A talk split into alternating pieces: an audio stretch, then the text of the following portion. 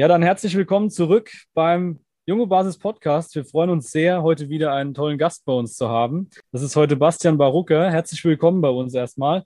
Äh, wir zwei sind aber nicht alleine. Meine Co-Moderatorin Sammy ist auch dabei. Hallo.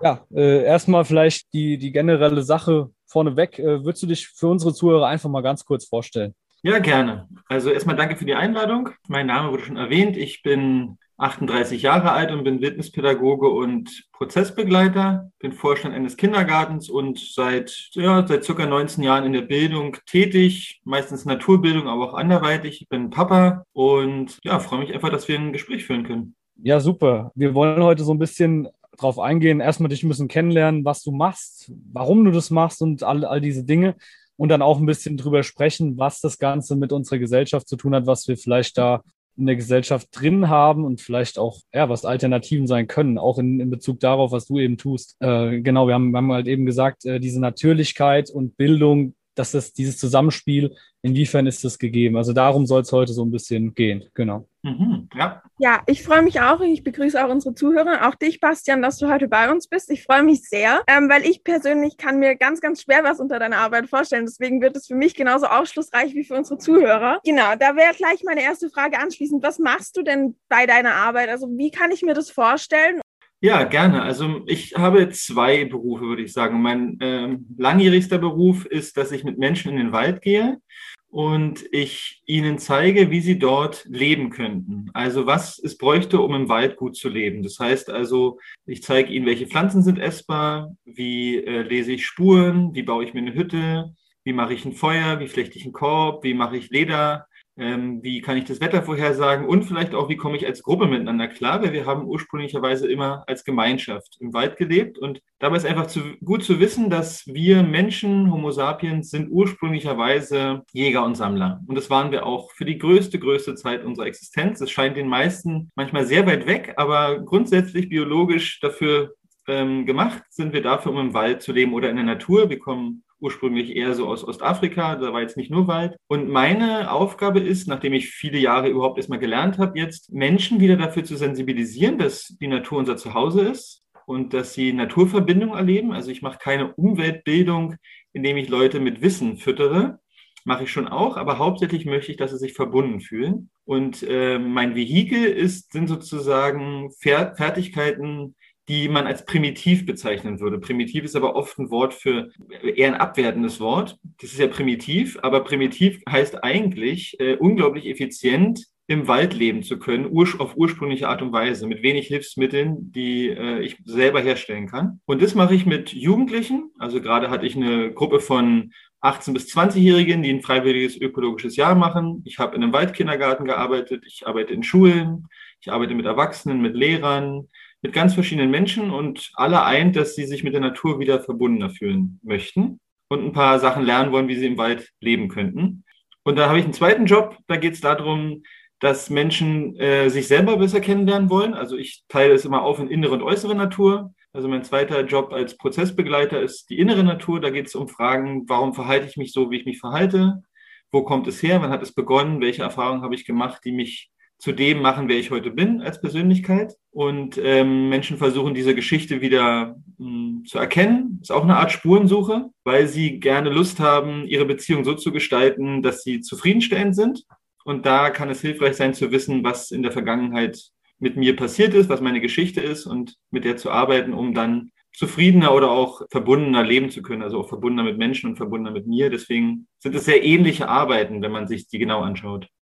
Jetzt hast du angesprochen, ähm, es geht ganz viel um diese Beziehungsebene. Jetzt äh, wollen wir noch so ein bisschen auf die Bildung zurückblicken einfach. Was ist bei uns gang und gäbe in unserem Land? Und jetzt machst du ja theoretisch ja doch was komplett anderes, also eine totale Alternative. Wie siehst du das? Kann das die Bildung, so wie es soll oder wie es müsste, leisten. Das heißt nicht nur in dem Sinne bilden, dass wir irgendwas lernen, irgendwelche Inhalte, auch das stelle ich jetzt mal irgendwie in Frage, aber wie du schon sagst, kann das menschlich uns irgendwie weiterbringen? Oder siehst du diese Grundbildung, sei es jetzt in den Schulen oder auch bei Erwachsenen, ähm, die wir eben erleben bei uns, siehst du diese, diesen Ansatz komplett kritisch. Also ist da was Gutes dabei oder ist, ist der Alternativansatz für dich das Nonplusultra, was, was man umsetzen sollte? Also das ist eine gute Frage, eine wichtige Frage. Ich glaube, eine Sache, die ich gelernt habe, ist, dass es, ich nicht gerne in Schwarz und Weiß denke oder davon überzeugt bin, dass meins das Richtigste ist, weil egal was, ob das dann stimmt oder nicht, aber da liegt schon ein Problem in der Haltung. Grundsätzlich war mein Lernweg so, dass ich irgendwann äh, während des Abiturs schon gemerkt habe, ich möchte nicht in die nächste Kiste gehen, also die Universität, um dann wieder da zu sitzen und äh, mir von, einem, von einer Autorität sagen lassen, was ich zu lernen habe. Also es gibt gewisse Punkte, die sind, glaube ich, so offensichtlich nicht äh, natürlich, aber auch nicht entwicklungsfördernd. Das ist auch, glaube ich, allen Menschen klar. Aber ähm, Bildung zu verändern, Lehrpläne zu verändern, ist unglaublich schwierig. Ich habe da selber schon drin gearbeitet und Studiengänge ähm, vorbereitet. Es ist einfach ein dickes Brett zu bohren. Aber ich denke, ganz, ganz viele Elemente unserer aktuellen Bildungslandschaft, jedenfalls was Schule angeht oder auch Hochschule, sind Gewohnheiten einer Entwicklung, die ursprünglich mal dafür gemacht war, äh, in viele Menschen in kurzer Zeit viel Wissen reinzustopfen sage ich mal ganz pauschal. Und dabei nicht mehr darauf achten zu können, interessiert die das wirklich, brauchen die das auch wirklich und bildet es sie ganzheitlich, ihren Körper, ihr Herz, ihre Seele, ihre Sinne. Ist also eine sehr vereinsamte oder vereinfachte Sicht, sehr eindimensional. Und ich glaube, also ich habe mit vielen Menschen zu tun und viele Menschen berichten mir von ihrer Schulzeit, dass sie denken, sie haben da eine Menge Zeit vergeudet. Das heißt natürlich wieder nicht, dass jede Schule schlecht ist und jeder Lehrer schlecht ist, überhaupt nicht. Aber wenn man sich es im Durchschnitt anguckt, äh, sitzen wir da eine lange, lange Zeit.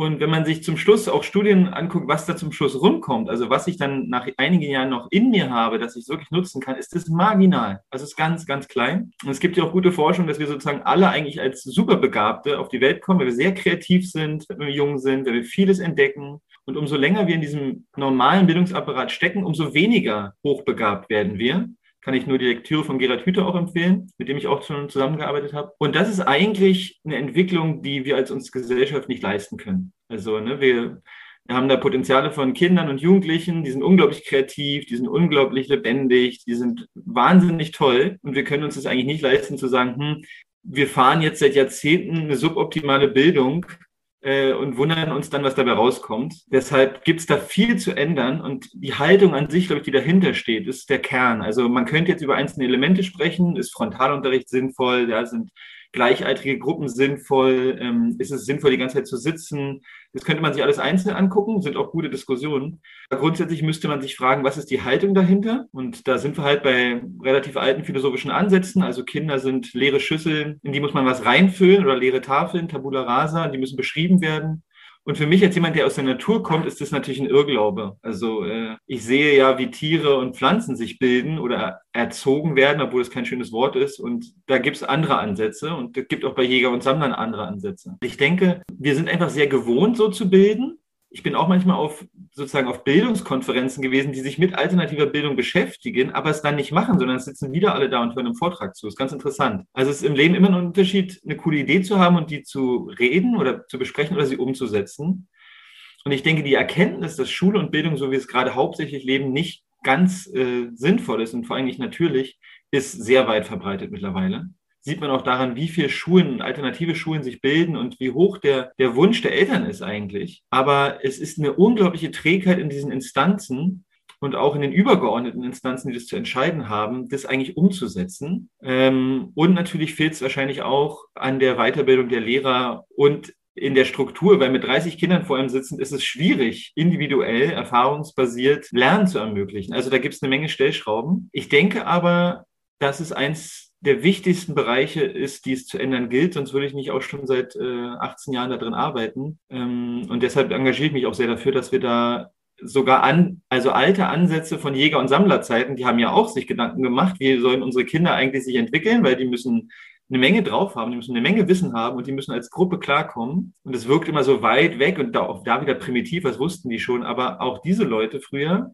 hatten einen guten Plan, weil sie äh, darauf angewiesen waren, dass ihre Kinder und Jugendlichen zu Erwachsenen werden, die ähm, beziehungsfähig sind, die viel, auch viel Wissen haben, aber die auch sich selber kennen und ihre Potenziale. Und ja, mein, mein Wunsch wäre eigentlich ein ganz offener Dialog, ein Zusammenkommen von vielen Leuten, um darüber zu reden, was macht Sinn von dem, was wir jetzt hier jahrzehntelang gemacht haben. Gerne auch Schüler und junge Leute einladen, weil die wissen es mit am besten, was sie wollen. Und dann müsste man sich nochmal ganz genau hinsetzen, ähm, mit verschiedenen Fachrichtungen überlegen, okay Leute, so kann es auf keinen Fall weitergehen. Und der Punkt ist eigentlich schon lange erreicht. Die Frage ist, wann es so offensichtlich wird, dass viel mehr Leute aufstehen und sagen, also Leute, äh, wir machen jetzt einen Stopp, wir haben uns da ein bisschen geirrt, äh, wir müssen das anders machen. Das, das ist eigentlich dran, glaube ich.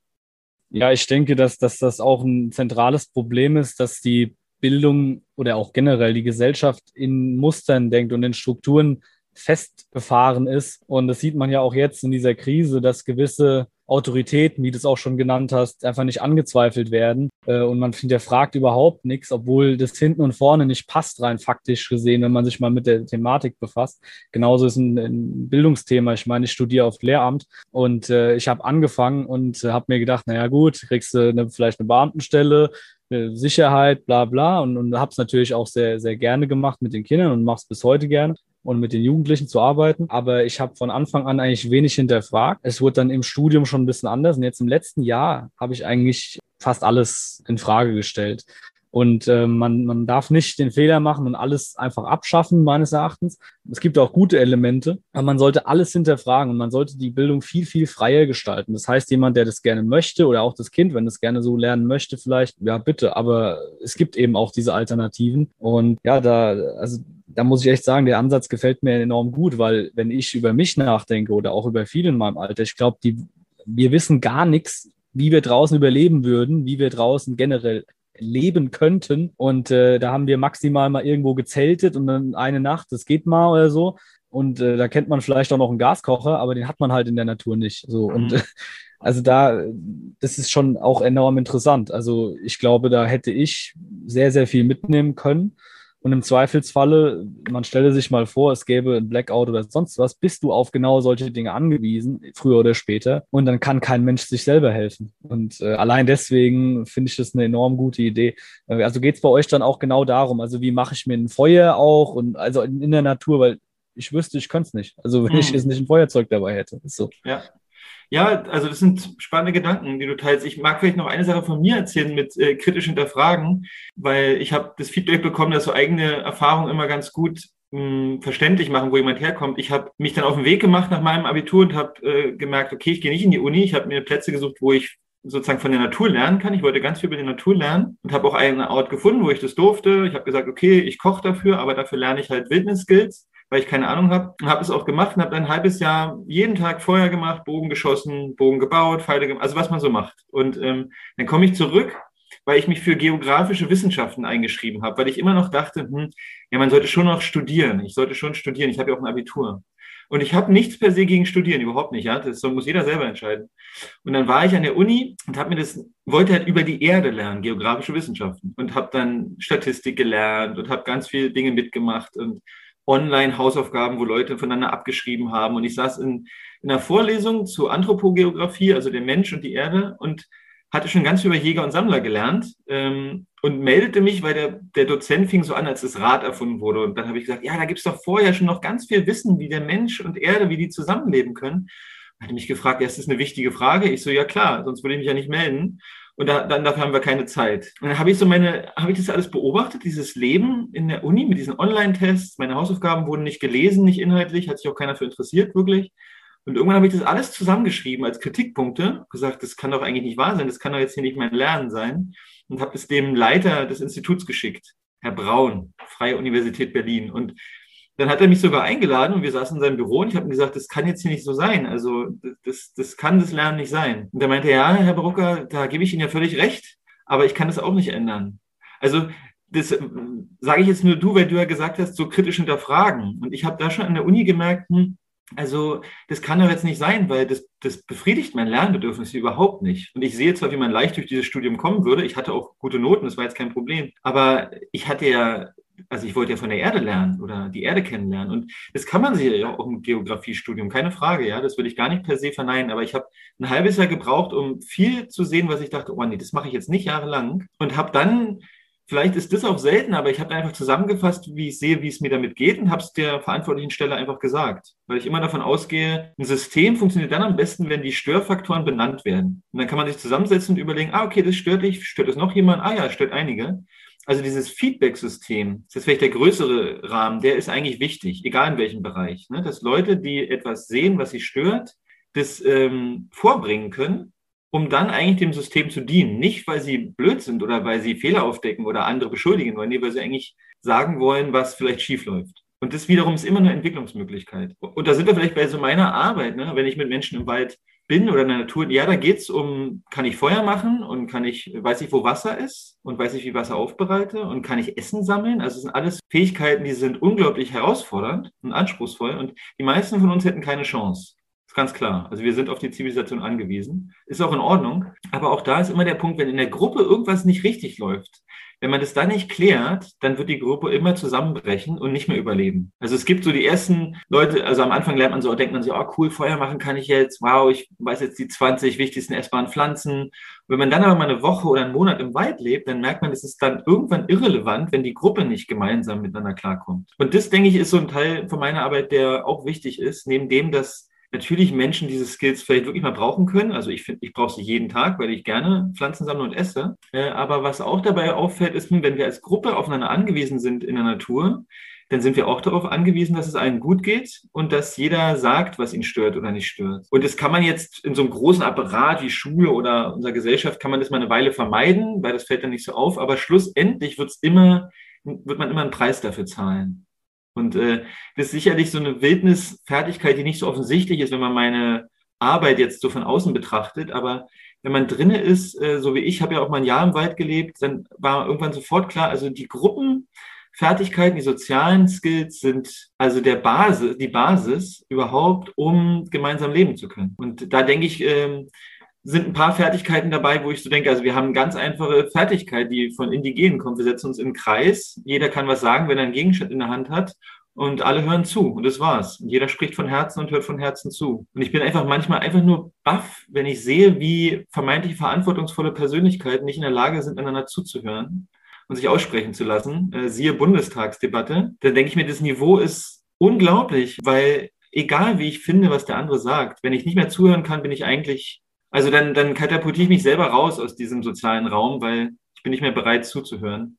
Ist jetzt ein kleiner, kleiner Nebenschauplatz, aber ist einfach auch ein Teil von Wildnis. Zuhören können und Sachen gemeinsam im Konsens lösen. Ja, ich finde es total spannend, dir zuzuhören. Ich sitze ja, also ihr seht das ja, ich sitze ja mitten, praktisch mitten im Wald. Ich habe über mir auch noch einen Wald. Und ich finde es natürlich total spannend, dir dazu zu hören, weil das natürlich ein Thema ist, was mich besonders, aber ich glaube, es betrifft ganz viele Menschen und auch Inter Interessen sind da ja oft äh, eine Sache. Meine Frage ist, du hast gerade das Zuhören miteinander oder das Zuhören untereinander angesprochen. Wir sind ja aktuell in einer Gesellschaft, wo wir in unserer Bubble uns zuhören und outside ist halt immer ein bisschen schwierig, da Gehör zu finden. Ähm, wie, wie denkst du, können wir vielleicht die Zukunft so gestalten, dass wir uns alle miteinander wieder zuhören können?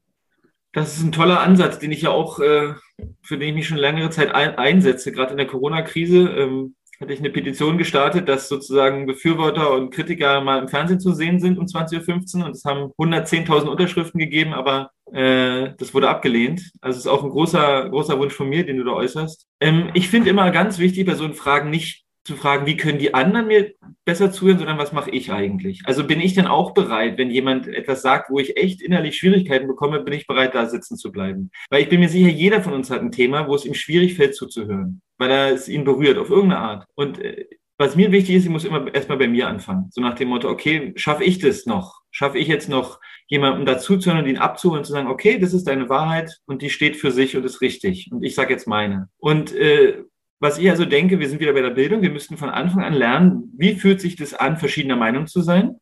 Was für Gefühle kommen da auf? Ja, wenn ich anderer Meinung bin, was könnte mir da passieren? Muss ich davor was Angst haben? Äh, könnte ich aus einer Gruppe rausfliegen? Könnte ich meine Zugehörigkeit verlieren? Das sind ja alles Emotionen, die aufkommen. Wenn ich nicht mehr zuhören kann, heißt es immer, eine Emotion ist angeregt, die verhindern will, dass das, was da gesagt wird, mich erreicht. Also da muss man ein bisschen tiefer schauen, als zu sagen, wir müssen uns einfach nur alle in den Redekreis setzen. Ja, also das Tool vom Redekreis ist äh, phänomenal, funktioniert in Gefängnissen, funktioniert in ganz schwierigen Situationen. Aber man muss sich natürlich trotzdem fragen, was ist eigentlich los, wenn ich es nicht schaffe zuzuhören? Und das ist eine sehr persönliche Antwort. Aber ich denke, wir brauchen Räume schon früh an, dass Kinder und Jugendliche, aber auch wir Erwachsene eigentlich aussprechen können, welches Gefühl kommt denn auf, wenn jetzt jemand sagt, keine Ahnung, Impfung ja oder nein? Ja, oder vegetarisch essen ja oder nein oder vegan essen ja oder nein. Also, und für mich ist der Inhalt nicht so wichtig, wie der Prozess. Also die, wenn mir jemand was sagt, seine Wahrheit sagt, dann ist für mich schon wichtig, was er sagt, aber am meisten beschäftigt mich eigentlich, wie er mir das sagt. Und ich kann alles gut nehmen inhaltlich, wenn ich merke, der andere ist respektvoll, offen und ist bereit, dass das seine Wahrheit ist. Und die muss aber nicht allgemeingültig sein. Und es gilt für mich auch. Ich hatte eine Zeit, da dachte ich, wir müssen alle in den Wald gehen. Alle müssen verstehen, dass wir uns mit der Natur verbinden müssen, weil wir sind Jäger und Sammler und dann können wir die Welt retten. Und die Leute fanden es überhaupt nicht interessant, was ich zu sagen hatte, weil ich hatte so einen Anspruch von Wahrheit. Und das gilt für viele Kategorien. Jemand ist ganz neu begeisterter Vegetarier, Veganer, was auch immer, ja, äh, und will dann andere davon überzeugen. Und ich glaube, da hören viele auf zuzuhören. Und das, glaube ich, ist auch in der Corona-Debatte zum Beispiel eine Thematik. Ähm, will ich mich auch nicht freisprechen von, ja, das gilt für mich genauso. Und deshalb bräuchte es da sozusagen die Annahme oder die Haltung, ich will nicht unbedingt andere überzeugen, sondern mitteilen, was mir wichtig ist und bin dafür offen, dass der andere es anders sieht. Das ist eigentlich ein Grund, also ist eigentlich lapidar, aber wir sind ganz weit davon weg zu sagen, hey, ich will dir mit Begeisterung sagen, was ich rausgefunden habe und ich will mit Begeisterung aber auch zuhören, was du rausgefunden hast. Und dafür brauchen wir eine Bildung, die das überhaupt ermöglicht, dass wir uns überhaupt mal hinsetzen und sagen, ganz konkrete Standpunkte, wir setzen uns hier hin, jeder darf aussprechen und es wird nicht bewertet. Ne? Und wenn wir das früh einüben, glaube ich, haben wir eine große Chance. Ne? Jetzt gerade das nachzuholen, ist wahnsinnig schwierig, sehen wir ja auch. Und ähm, was ich auch gemerkt habe, wenn Leute sich sicher fühlen in einem Raum, in, in einer Gruppe, also sie wissen, egal was sie jetzt sagen, es hat keine sozialen Konsequenzen dann trauen sie sich das. Aber wir leben in einem Klima, wo immer mehr ähm, klar ist, wenn ich das Falsche nur andeute, könnte es sofort Konsequenzen haben. Und der Mensch ist, was er zuallererst ist, ist ein soziales Wesen. Das Allerschlimmste für den Menschen ist die Zugehörigkeit zu verlieren. Der eine fühlt sich zugehörig zu den Corona-Kritikern, der andere zu den Corona-Befürwortern, der andere zur Linken, zur Rechten, zur Mitte, ist eigentlich egal, oder zur Basis, was auch immer. Aber wir haben immer eine Gruppe, die schafft uns Zugehörigkeit und Resonanz und das ist ganz wichtig. Und wenn die Gefahr lauert, dass wir da rausfliegen könnten, und wir haben aber keine andere Zugehörigkeit, wir haben keine andere Gruppe, das ist gerade in der Schulzeit und so ganz wichtig, dann haben wir Angst. Und das könnte nämlich schon so laufen, dass jemand sozusagen die, die, die Basis oder die Erzählung meiner Gruppe nehmen wir mal jetzt Corona-Kritiker oder Corona-Befürworter, wenn jemand dieses Narrativ angreift, dann, dann würde er, dann greift er ja an, was uns zusammenhält als Gruppe. Und damit greift er die ganze Gruppe an. Und mein persönliches Zugehörigkeitsgefühl. Und das ist für jeden von uns, egal ob bewusst oder unbewusst, eine Gefahr. Und deshalb äh, müssen wir damit arbeiten, wie können wir uns zugehörig miteinander fühlen und auch sozial sicher, unabhängig von dem Narrativ oder Ideologie, die wir vertreten. Also könnte ich auch morgen sagen, ich habe mich geirrt, Corona ist doch viel gefährlicher. Wow, ich, ich sehe deine Zahlen, du hast doch recht, ich habe mich gehört, wäre ich dazu in der Lage? Ist, die muss man sich immer wieder fragen. Ne? Oder die andere Seite müsste sich das auch fragen. Also das sind die Punkte, die mir auffallen. Soziale Sicherheit, Zugehörigkeit fernab von meiner Meinung zu einem Thema. Und was ganz, ganz wichtig wird, ist, dass wir verstehen, dass wenn jemand in einer Sache etwas anders sieht, es 120.000 andere Dinge gibt, die es auch noch zu besprechen gäbe. Aber wir leben ja gerade so in, na, weil du das so siehst, können wir die anderen Dinge auch nicht besprechen. Äh, aber nehmen wir mal an, jetzt bei Corona so aktuell ist, wir würden Corona rauslassen. Ich kann mich wahrscheinlich mit ganz vielen Leuten über Fußball, über Natur, über Pflanzen unterhalten. Und nur bei Corona sind wir dann anderer Meinung. Und da denke ich auch, müssen wir einfach aufpassen, zu sagen, okay, da sind wir jetzt anderer Meinung. Unsere Beziehungen sind uns aber wichtig. Äh, wir können uns jetzt entscheiden, entweder wir sagen, wir besprechen es nicht mehr oder jeder macht mal seinen Standpunkt klar und äh, wir treffen uns in der Woche wieder und immer wieder verstehen, es ist nicht das Einzige auf der Welt gerade, was es gibt. Ja, und da denke ich also, manchmal ist ja so der Wunsch, das Spaltende zu suchen, größer als der Wunsch, das Verbindende zu suchen. Und weil ja auch unsere Gesellschaft so auf Spaltung aus ist, gerade besonders, wir suchen immer das Spaltende, anstatt zu sagen, ey, wir sind uns in 98 Prozent einig, ähm, denke ich, das ist eine Persönlichkeitsentwicklung, die jeder machen sollte oder kann, zu, zu schauen, was ist denn das, was uns verbindet. Und äh, das sind so ein paar Punkte, wo ich denke, ähm, das wäre wichtig. Und das sollten wir auch früh beginnen, und zwar ganz, ganz früh im Leben.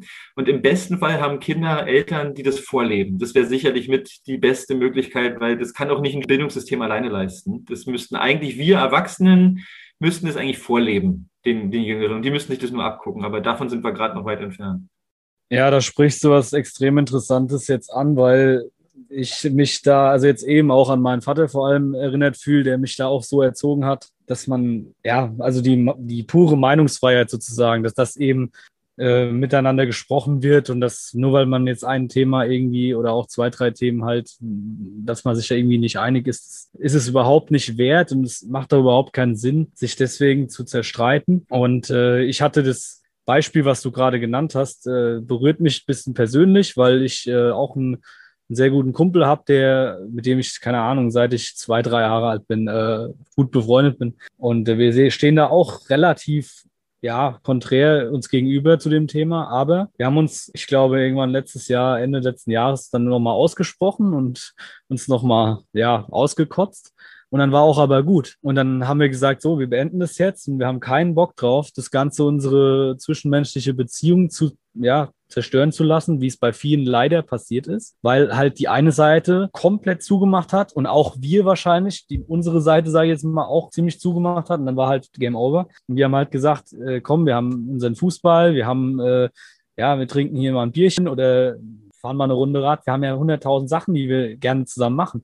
Und äh, seitdem haben wir auch kein Problem. Also, und wir akzeptieren das und fertig. Das hat mich gerade total äh, wieder berührt, deswegen wollte ich nochmal anmerken. Mhm. Finde ich einen extrem wichtigen Punkt, den du da angesprochen hast. Ja, ich kann Lukas dann nur zustimmen. Ich hatte leider nicht das Glück, dass meine Freunde da noch bereit waren, danach mit mir darüber zu sprechen, äh, beziehungsweise allgemein mit mir zu sprechen. Aber das ist halt, ich glaube, also ich möchte nicht sagen, dass ich da fehlerfrei bin. Ich möchte mich davon keiner Schuld freisprechen. Ich glaube trotzdem, dass ich den Diskussionsraum offen gelassen hätte. Aber da müssen, äh, also ja, wie gesagt, mein, ich habe gar kein Problem mit irgendjemandem darüber zu reden. Es ist mir ganz egal, was derjenige dazu denkt. Ich finde es wichtig, dass wir reden, dass wir auch über alles andere reden. Wie ihr schon gesagt habt, es gibt so viele Punkte, die uns verbinden. Das kann nicht der einzige Punkt sein, der uns trennt. Und du hattest ja vorhin schon angesprochen, dass du auch seit Uni-Zeiten schon kritisch warst und da auch anfangen hast zu hinterfragen. Wie hat es denn begonnen? Also wie, wie war das am Anfang gesellschaftlich mit deiner Wildnispädagogik? Weil erstens würde mich interessieren, weshalb du das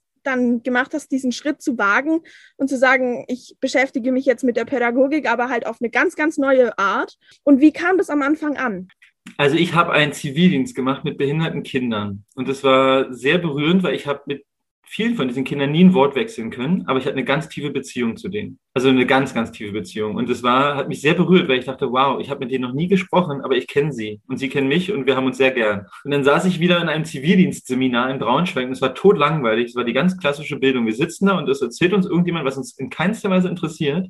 Aber wir sind Meister darin, dazu zu sitzen und unseren Körper anwesend zu halten, während wir seelisch abwandern. Also das, was jeder äh, Schüler relativ relativ gut kann oder trainiert. Aber eine Sache war cool, da sind wir rausgegangen und haben Feuer gemacht mit Birkenrinnen im Regen und der Mann hat uns erzählt, wie er in Schweden ähm, in, innerhalb von Mückenschwärmen aufs Klo geht draußen. Und das hat mich in irgendeiner Form berührt, dass, dass ein Mann sowas einfach macht. Und dann habe ich äh, eine, zwei Wochen später im Internet gesucht und habe versucht, in Europa einen Ort zu finden, wo könnte ich das lernen. Und da gab es fast noch keine Orte und habe ein paar Schulen gefunden und habe die alle angeschrieben, habe gesagt, so, ich will das alles lernen, ich habe kein Geld, aber ich kann was tun. Ich habe zwei Hände. Und einer hat gesagt, ja, wenn du kochst, dann kannst du bei uns was lernen. Das fand ich sehr toll von denen. Bin also los, habe meine Gitarre eingepackt und ein Schulkochbuch und bin dahin und äh, habe gekocht, obwohl ich nicht kochen konnte. Ich habe es dann einfach gelernt äh, und habe aber dann relativ schnell wurde klar, ich kann eigentlich viel mehr oder die anderen Sachen interessieren mich mehr, aber ich hab, musste trotzdem erstmal Basics machen, kochen für 20 Leute. Das ist auch eine ganz wichtige Lernerfahrung. Und dann bin ich da sehr tief eingesunken und ähm, merkte einfach, neben dem, dass ich natürlich wissen wollte, wie kann ich im Wald überleben, das ist richtig cool, so, das will ich können, äh, war irgendwann so die Frage, okay, wie haben Natives denn ihre Kinder begleitet? Wie haben die denn gegessen? Wie sind die als Gruppe klargekommen? Also es eröffnete sich so ein Weisheitsfeld, was heutzutage gar nicht mehr beachtet wird, weil äh, alles, was länger als 2000 Jahre her ist, ist teilweise irrelevant oder so. Und dann plötzlich bin ich eingetaucht in dieses Wissen von Jägern und Sammlern. Dann irgendwann hörte ich davon, dass man im Wald irgendwo ein Jahr leben kann in Amerika. Und dachte ich so, wow, wenn ich kein Haus mehr zur Verfügung hätte und kein Supermarkt in der Nähe wäre, dann müsste ich ja wirklich darauf angewiesen sein, dass ich das kann. Und auf der anderen Seite hatte ich immer wieder erlebt, dass ich an gleiche Konflikte mit Leuten komme und merkte, also man merkt ja irgendwann im Leben, dass sich Konflikte wiederholen, obwohl die Menschen sich ändern. Und dann wird irgendwann klar, oh, der Konflikt ist wahrscheinlich in mir und nicht in den anderen. Und das hatte ich auch gemerkt und war dann klar, okay, wenn ich jetzt eine, mit einer Gruppe ein Jahr lang im Wald leben würde, könnte ich nicht weggehen müsste ich irgendwie klären. Und das hat mich sehr angespornt, weil ich wollte eigentlich in der Lage sein, Konflikte zu lösen. Ja, und das habe ich dann gemacht und habe ein Jahr im Wald gelebt, noch mal ein halbes Jahr und habe ganz immer habe ich mir überlegt, wo könnte ich noch mehr lernen auf der Welt. War in verschiedensten Ländern dieser Welt und war auch mit Jägern und Sammlern im Wald. Und am Anfang, wo ich dann anfing, das als Beruf auszuüben, war das jetzt nicht sehr begehrt, muss ich sagen. Also ich habe lange, hat sich niemand dafür interessiert, dass ich das mache. Ich habe dann zwar in Schulen gearbeitet und in Waldkindergärten, die fanden es cool, die Kinder.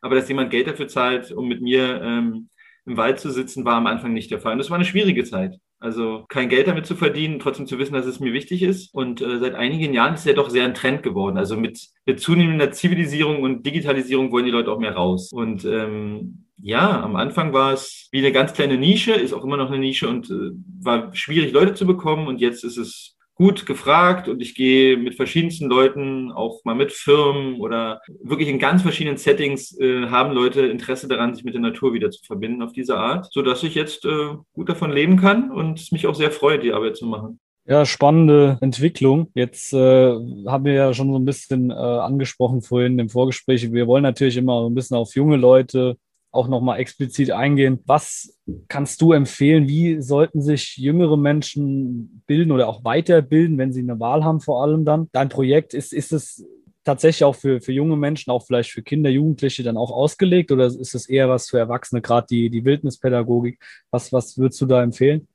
Also ich denke mal, es gibt ganz viele coole Sachen zu machen. Und Wildnis und Naturverbindung ist eins. Und das spricht eine Gruppe von Menschen an und eine Gruppe nicht. Und ich habe Camps, die sind für Jugendliche und dann eher wieder so für junge Erwachsene. Äh, und da ich in, dem Job arbeite, denke ich natürlich, das ist ganz toll. Aber ein Musiklehrer würde sagen, seins ist ganz toll. Also das ist ja klar. Und mit empfehlen und was andere machen sollten, da bin ich immer vorsichtiger geworden, weil ich das oft gar nicht weiß. Also ich empfehle, dass Leute sich Zeit nehmen und den Mut vielleicht auch und die Ruhe, Dinge auszuprobieren. Äh, und wirklich, was sie wollen. Und sich auch die Zeit nehmen, aus diesem Stress rauszukommen, dass sie ihr nächstes Bildungsziel oder ihre nächste Bildungsetappe schon wissen müssten. Es ist zwar heutzutage echt schwierig und ich merke, dass es immer schwieriger wird, weil es gut durchgetaktet ist. Meine Meinung nach aber ist, dass das einfach alles auch Zeit braucht. Also überhaupt zu wissen, was ich möchte, lernen möchte oder wen ich, wo ich mal hingehen möchte, was für eine Aktivität mich interessiert, Schreiner, Tischler, mich interessiert Reisen, Blumen, Videoschnitt. Es gibt ja so viel. Mein Eindruck ist, man muss gewisse Dinge ausprobieren, praktisch ausprobieren. Und man braucht irgendwie auch diesen inneren Raum und vielleicht auch die Unterstützung von außen, dass das in Ordnung ist, erstmal Dinge auszuprobieren. Also ich rede ganz oft mit jungen Menschen so im Abitur oder davor und merke dann immer so, ja, diesen Druck, irgendwas wissen zu müssen und sag ihnen, woher willst du denn wissen, ob das für dich gut ist oder nicht? Äh, also das Beste, was du doch tun kannst, ist es auszuprobieren. Und man könnte jetzt sagen, dass ich, ich habe die Uni ausprobiert und wusste, dass es nicht das Richtige für mich ist. Das ist ja kein Fehler, sondern das ist ja, wie sollte ich es anders wissen? Und ich wünschte mir oder ich wünsche auch anderen jungen Menschen, die da vielleicht noch einem anderen Punkt stehen, eigentlich so eine innere Ruhe, die müsste man, muss man wahrscheinlich ein bisschen selber generieren, aber vielleicht auch gute Freunde haben, die einen dabei unterstützen zu sagen, also der Weg muss nicht gerade sein. Der könnte auch quer oder der kann auch links und rechts gehen oder eine Schleife machen. Das ist kein schlechterer Weg. Also was ich wirklich denke, ist, wenn, wenn Dinge, die einen wirklich mit Lebendigkeit füllen, während man sie tut, ist es ein guter Indikator. Das reicht nicht alleine, aber äh, es ist ein sehr guter Indikator. Es gibt diese ganz tolle Geschichte von von einem Mann, den ich sehr bewundere, Sir Ken Robinson, der ist leider gestorben, aber der hat äh, ganze Länder in Bildung beraten. Und der erzählt diese Geschichte, dass äh, eine Mutter mit ihrer Tochter geht zu, geht zu einer Art Therapeuten, weil der Lehrer sagt, die ist ganz schön auffällig. Und dann sind sie bei diesem, ich glaube, es ist ein Schularzt oder ein Therapeut und reden mit dem, dass jetzt da die Schwierigkeit ist, weil die Tochter so, so, so bewegsam ist und sich so viel bewegt, ja, so hibbelig. Und sie reden darüber und ähm, der Therapeut lässt das Radio an, nimmt die Mutter mit raus aus dem Raum und dann gucken sie von außen in den Raum durch die Scheibe und sehen, wie dieses Mädchen sich anfängt zu bewegen und zu tanzen zur Musik, die der Arzt absichtlich angelassen hat.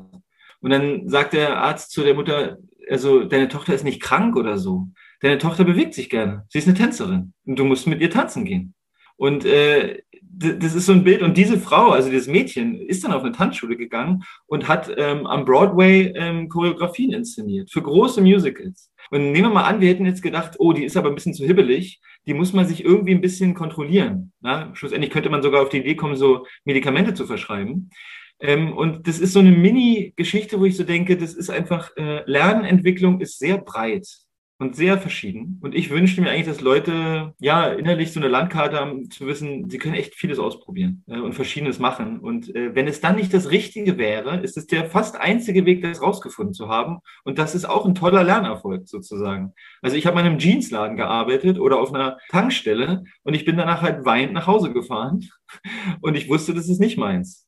Äh, das ist aber trotzdem wichtig, mal gemacht zu haben. Und da brauchst du vielleicht Gruppen und Freunde, mit denen man sich trifft, ja, und austauscht und sagt, hey, was hast du vor, was habe ich vor? Wow, klingt abenteuerlich, das ist ja toll, dass du das ausprobierst. Und vielleicht geht es auch Erwachsene zu treffen, die auch so einen Bildungsweg gemacht haben oder ein bisschen außergewöhnlichen und sich von denen was erzählen zu lassen, um zu hören, wie war es für die, weil es irgendwie auch mutgebend ist, zum, zu wissen, ah, zum Beispiel, ich habe ein Abitur, aber ich habe schlussendlich an einer Hochschule unterrichtet als Hochschuldozent. Das ist eigentlich komisch mit dem Abitur sozusagen. Aber ich habe genügend Praxiserfahrung, dass eine Hochschule gesagt hat, nee, wir wollen schon mit dir arbeiten. Um ein bisschen rauszukommen aus diesem, ich muss Schein A haben, um das zu können. Das, das, gibt es natürlich auch. Das ist manchmal auch wichtig. Ich denke, eine gewisse Freiheit ähm, und eine gewisse Ruhe und ein Bewusstsein dafür, dass jeder kann irgendwas richtig gut, und zwar mehrere Dinge.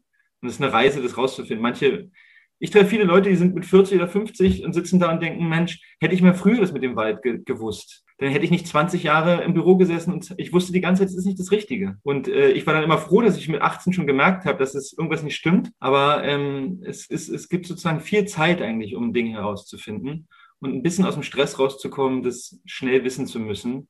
Das wäre so eine Sache, die mir auffällt, die helfen könnte. Ja, ich ich bin total fasziniert von den Worten. Ähm, ich würde es zusammenfassen als Erfahrung machen, Fehler machen dürfen und Potenzial fördern, weil ich glaube, wir haben alle ganz, ganz viel Potenzial, wie du das gerade auch schon gesagt hast.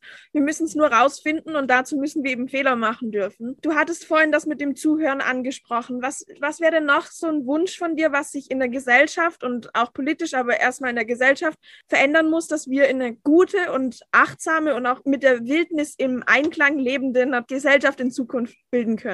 Ah, das ist eine ziemlich große Frage. Ähm, ich sag mal so, ich denke, dass Naturverbindung, jetzt mal auf meinen Beruf bezogen, Naturverbindung äh, könnte, bin kein Fan von sollte, aber sollte vielleicht äh, ein elementarer Teil unserer Entwicklung sein. Das heißt also, so wie wir Mathe machen und Geografie theoretisch machen, warum gehen wir nicht jede Woche einen Tag in den Wald? Und zwar egal welchen Alters. Weil ich glaube schon, dass wenn wir also im Herzen verstehen, dass die Natur, die Mutter Erde, das Einzige ist, was wir haben, sozusagen, also wir haben natürlich noch Menschen anders, aber alles kommt von der Natur. Und das ist so, das, das sagt es vielleicht dahin, ja, habe ich auch verstanden, habe ich auch irgendwo gelesen. Aber es ist ein Unterschied, das zu wissen, also im Körper zu wissen, weil dann wird es schwieriger, die Natur auszunutzen und sie an ihr Raubbau zu betreiben, wie jetzt gerade. Also ich denke mir, Menschen, die regelmäßig im Wald sind und da richtig coole Erlebnisse haben und da die Pflanzen essen und da Feuer machen und in der Hütte schlafen und die Vogelsprache lernen und die, die Spuren verfolgen, die sind so verbunden mit diesem Ort, dass sie nicht bereit sind, ähm, dass der kaputt gemacht wird. Weil wir, was eins ist klar, wir haben genügend Wissen darüber, wie schlecht es der Erde geht. Das weiß jedes Kind im Kopf. Und sie weiß es über irgendwelche Kontinente, wo es noch nicht mehr lebt. Und das ist auch in Ordnung. Aber die wenigsten, wenigsten von uns sind im Herzen mit der Natur so verbunden, äh, dass sie wirkliche Zugehörigkeit auch spüren und eine richtige Beziehung und sagen, hey, das ist eigentlich eine Beziehung von mir, die Natur. Und ich glaube halt, dass wir, dass das sozusagen ursprünglicherweise unser Zustand ist. Das müssen wir nicht lernen. Das dürfen wir nur nicht verlernen. Weil normalerweise ist das unser Zustand. Äh, wir kennen überhaupt nichts anderes als Mensch. Das wäre mein erster Wunsch rein so aus meiner Profession heraus und ich hatte auch lange Zeit so ein Projekt, wo Leute einen Monat in den Wald gegangen sind. Und ich dachte mir, warum, warum könnte man nicht Jugendlichen anbieten, nach dem Abitur zu sagen, jeder kriegt einen Monat im Wald gefördert und kriegt einfach einen Monat Zeit, um, um dieses Basiswissen zu kennen. Ja, der kann sich ein Feuer anmachen, der kann ein Lager aufbauen, der erkennt Trinkwasser, der erkennt ein paar Spuren und der weiß die zehn wichtigsten Pflanzen zum Essen. Und der weiß, dass die Erde, dass von der Erde alles kommt. Egal, ob es ein T-Shirt ist, schlussendlich. Es kommt alles von der Erde. Und äh, das würde ich, würde ich wichtig finden. Das würde aber jetzt ein Musiklehrer anders beantworten. Das ist völlig in Ordnung, weil man könnte ja zehn oder zwölf Angebote machen. Weitergehend, auch auf Bezug auf meine andere, eher therapeutische Arbeit, denke ich, dass wir uns ganz, ganz schnell und ganz, ganz intensiv darum kümmern müssten, was unsere kleinen, jungen Kinder, wenn sie auf die Welt kommen, so alles erleben und inwiefern es ihrer Persönlichkeit sie fördert oder nicht fördert. Da sind wir bei einem anderen Riesenthema, was wir jetzt nicht schaffen, aber ich bleibe mal generell. Ähm, umso, umso friedvoller, umso zugehöriger, umso entspannter, umso schöner unsere ersten Jahre auf diesem Planeten sind, umso friedvoller, umso beziehungsfähiger sind wir Erwachsene. Weil schlussendlich muss immer, muss man immer daran denken, wie wir uns Erwachsene als Erwachsene verhalten. Das lernen wir nicht als Erwachsene, das lernen wir ganz, ganz, ganz früh. Also da haben wir noch nicht mal Worte, da lernen wir das alles. Und wenn wir als Gesellschaft uns nicht langsam mal auf die Spur machen, zu überlegen, wie kann es unseren Kindern, wenn sie hier auf diese Welt kommen, so gut gehen wie irgendwie möglich, Dafür braucht es erwachsene Eltern, denen es gut geht wie möglich. Die dürfen nicht völlig gestresst sein, weil sie in einem prekären Job leben und sich eigentlich nichts leisten können. Wäre das ganz wichtig. Also wenn wir uns fragen, wie geht es Familien am besten in unserer Gesellschaft und Müttern und Kindern, dann kommen wir zu ganz vielen Antworten, die mit Wirtschaft, die mit Umwelt, die mit Bildung zu tun haben. Wir könnten uns einfach fragen, warum ist Wachstum bei uns äh, im Mittelpunkt? Und warum sagen wir nicht, die Zufriedenheit von Familien ist der Indikator unserer Gesellschaft oder ein großer? dann wären wir bei ganz anderen Betrachtungsweisen. Es wäre eine Haltungsfrage. Weil ich jetzt nicht schaffe, ich schaffe jetzt nicht zu meinen Ideen zum Wirtschaftssystem und das alles abzuklappern, aber ich würde die grundlegende Frage stellen, was könnten wir als Gesellschaft tun, dass es kleinen Kindern, deren Müttern und Vätern richtig gut geht von Anfang an des Lebens. Und damit kämen ganz viele Antworten, was Elternzeit, was Bezahlung angeht, was Umwelt angeht, was Ernährung angeht, was Bildung angeht, was Betreuung angeht. Ja, und äh, das wäre so ein Indikator, den würde ich gern in den Vordergrund nehmen. Und neben dem ist natürlich eins klar, wer in der Natur ist, weiß, dass es endliches Wachstum nicht gibt. So. Und das wäre sicherlich eins, was wir ganz schnell verstehen sollten. Wir können die Natur nicht kontrollieren. Wir können uns nur am besten an sie anpassen. Das ist der Grund, die Grundfähigkeit eines Jäger und Sammlers ist, ich kann es nicht verändern, jedenfalls nicht doll. Ich kann mich nur anpassen. Das Beste, was ich tun kann, ist, passe mich an. Ich kann Mücken nicht abstellen, ich kann Regen nicht abstellen, ich kann den Wind nicht abstellen, ich passe mich an. Und das wäre eigentlich unser Hauptskill, den wir auch jetzt brauchen. Wir müssen uns halt anpassen an die Natur. Und wir sind gerade in einer Epoche, die relativ kurz ist auf unserer Menschheitsgeschichte gesehen, aber sehr intensiv, wo wir probieren, eigentlich äh, zu domestizieren und zu manipulieren und zu kontrollieren. Und das machen wir mit der Erde so, das machen wir mit unseren Kindern so, ist einfach unser Modus operandi geworden. Und das kann nur nach hinten losgehen, geht auch nach hinten los, sehen wir auch alle.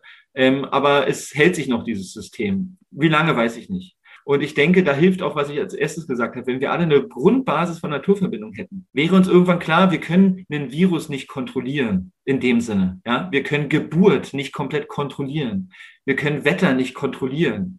Wir können andere Menschen nicht komplett kontrollieren. Wir können Vertrauen in Beziehung sein, mitgehen, und dabei sein und unser Bestes geben, dass es schön ist, dass es der Erde gut geht, dass es den Menschen gut geht, natürlich. Und äh, das sind, glaube ich, so einfach zwei Haltungsfragen, die ich gerne aus meiner Erfahrung da mitgeben würde, weil mit der Haltung hängen ganz viele Aktionen oder vielleicht politische Veränderungen äh, zusammen. Und vielleicht noch eine Sache, die mir in, in der Corona-Sache auch aufgefallen ist. Ich glaube, es wäre gut, wenn wir uns angewöhnen, dass Minderheiten gehört werden und äh, dazu dienen, dass sie wahrscheinlich zuerst was merken, was schief läuft.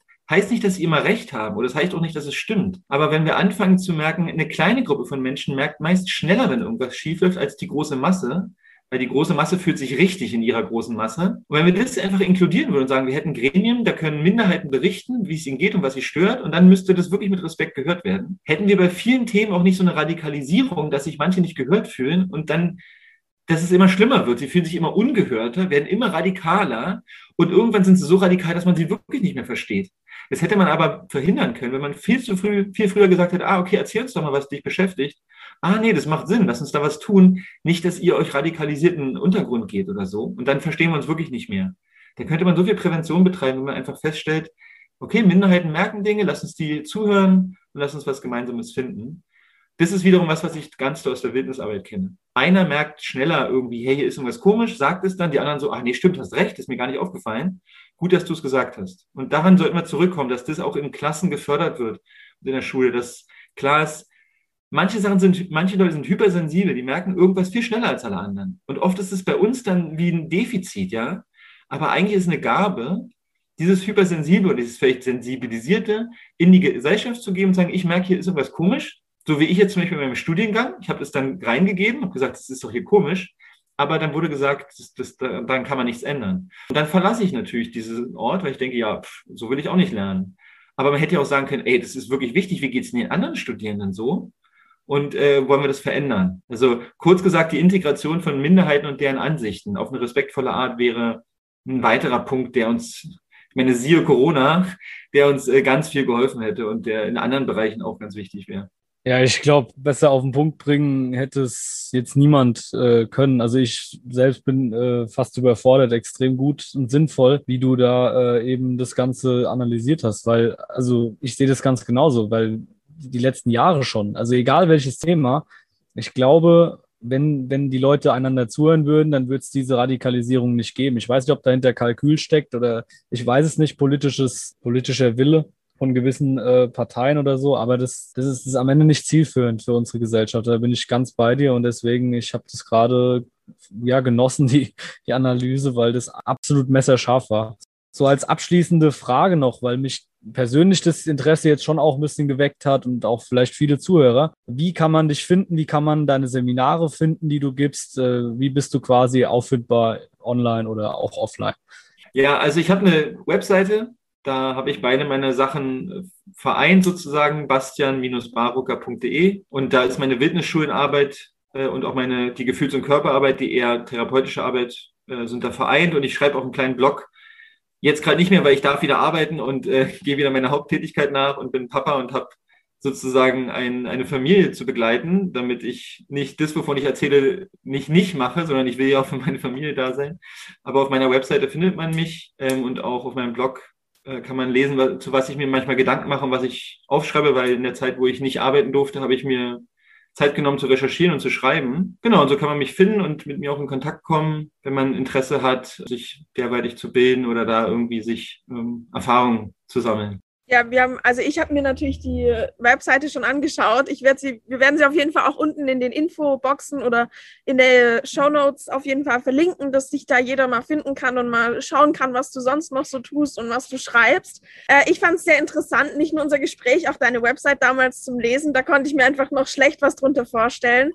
Ich bedanke mich ganz, ganz doll, dass du dir die Zeit genommen hast, dass du mit uns gesprochen hast und wirklich eine tiefgreifende und messerscharfe Analyse, wie es Lukas gerade schon gesagt hat, äh, mit uns durchgeführt hast. Auch Lukas, bei dir bedanke ich dich und auch bei unseren Zuhörern, dass ihr uns zugehört habt. Ich hoffe, ihr konntet aus dem Gespräch was mitnehmen. Ich kann sehr viel aus dem Gespräch mitnehmen. Ich fand es total toll und äh, aufschlussreich und würde sagen, wir hören uns beim nächsten Mal bei den Zuhörern und Bastian, ich denke, wir werden bestimmt noch mal miteinander sprechen.